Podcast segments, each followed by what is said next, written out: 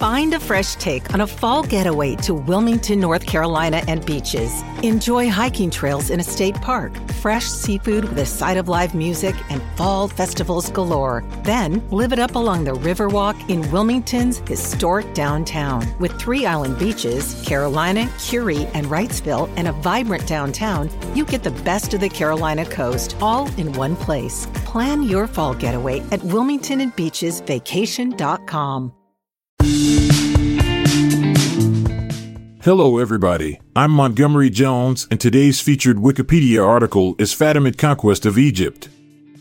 The Fatimid conquest of Egypt refers to the military campaigns by the Fatimid Caliphate to conquer Egypt and establish their rule in the region.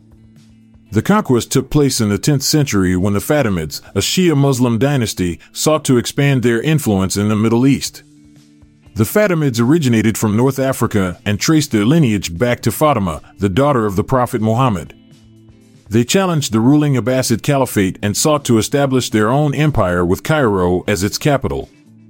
After successfully capturing parts of present day Tunisia and Libya, the Fatimids turned their attention to Egypt.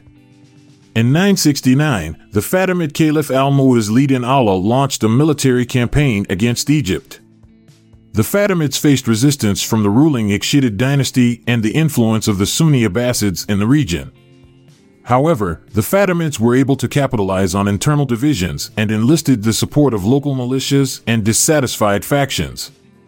The Fatimid conquest of Egypt was led by Jawhar al-Siqilli, a Sicilian commander and trusted general of al-Mu'izz. Jefhar skillfully maneuvered his forces and defeated the Ikhshidid ruler, Ibn Kilis, in battle. With their victory, the Fatimids captured Fustat, the capital of Egypt, and established their authority over the region. The Fatimids faced further challenges in solidifying their control of Egypt. They encountered opposition from the Abbasids, who supported local uprisings against Fatimid rule. However, by employing a combination of military force, diplomacy, and economic policies, the Fatimids were able to gradually establish their authority. Under Fatimid rule, Egypt witnessed significant changes and developments. The Fatimids patronized various cultural and intellectual endeavors, leading to the establishment of prestigious institutions, such as Al Azhar University.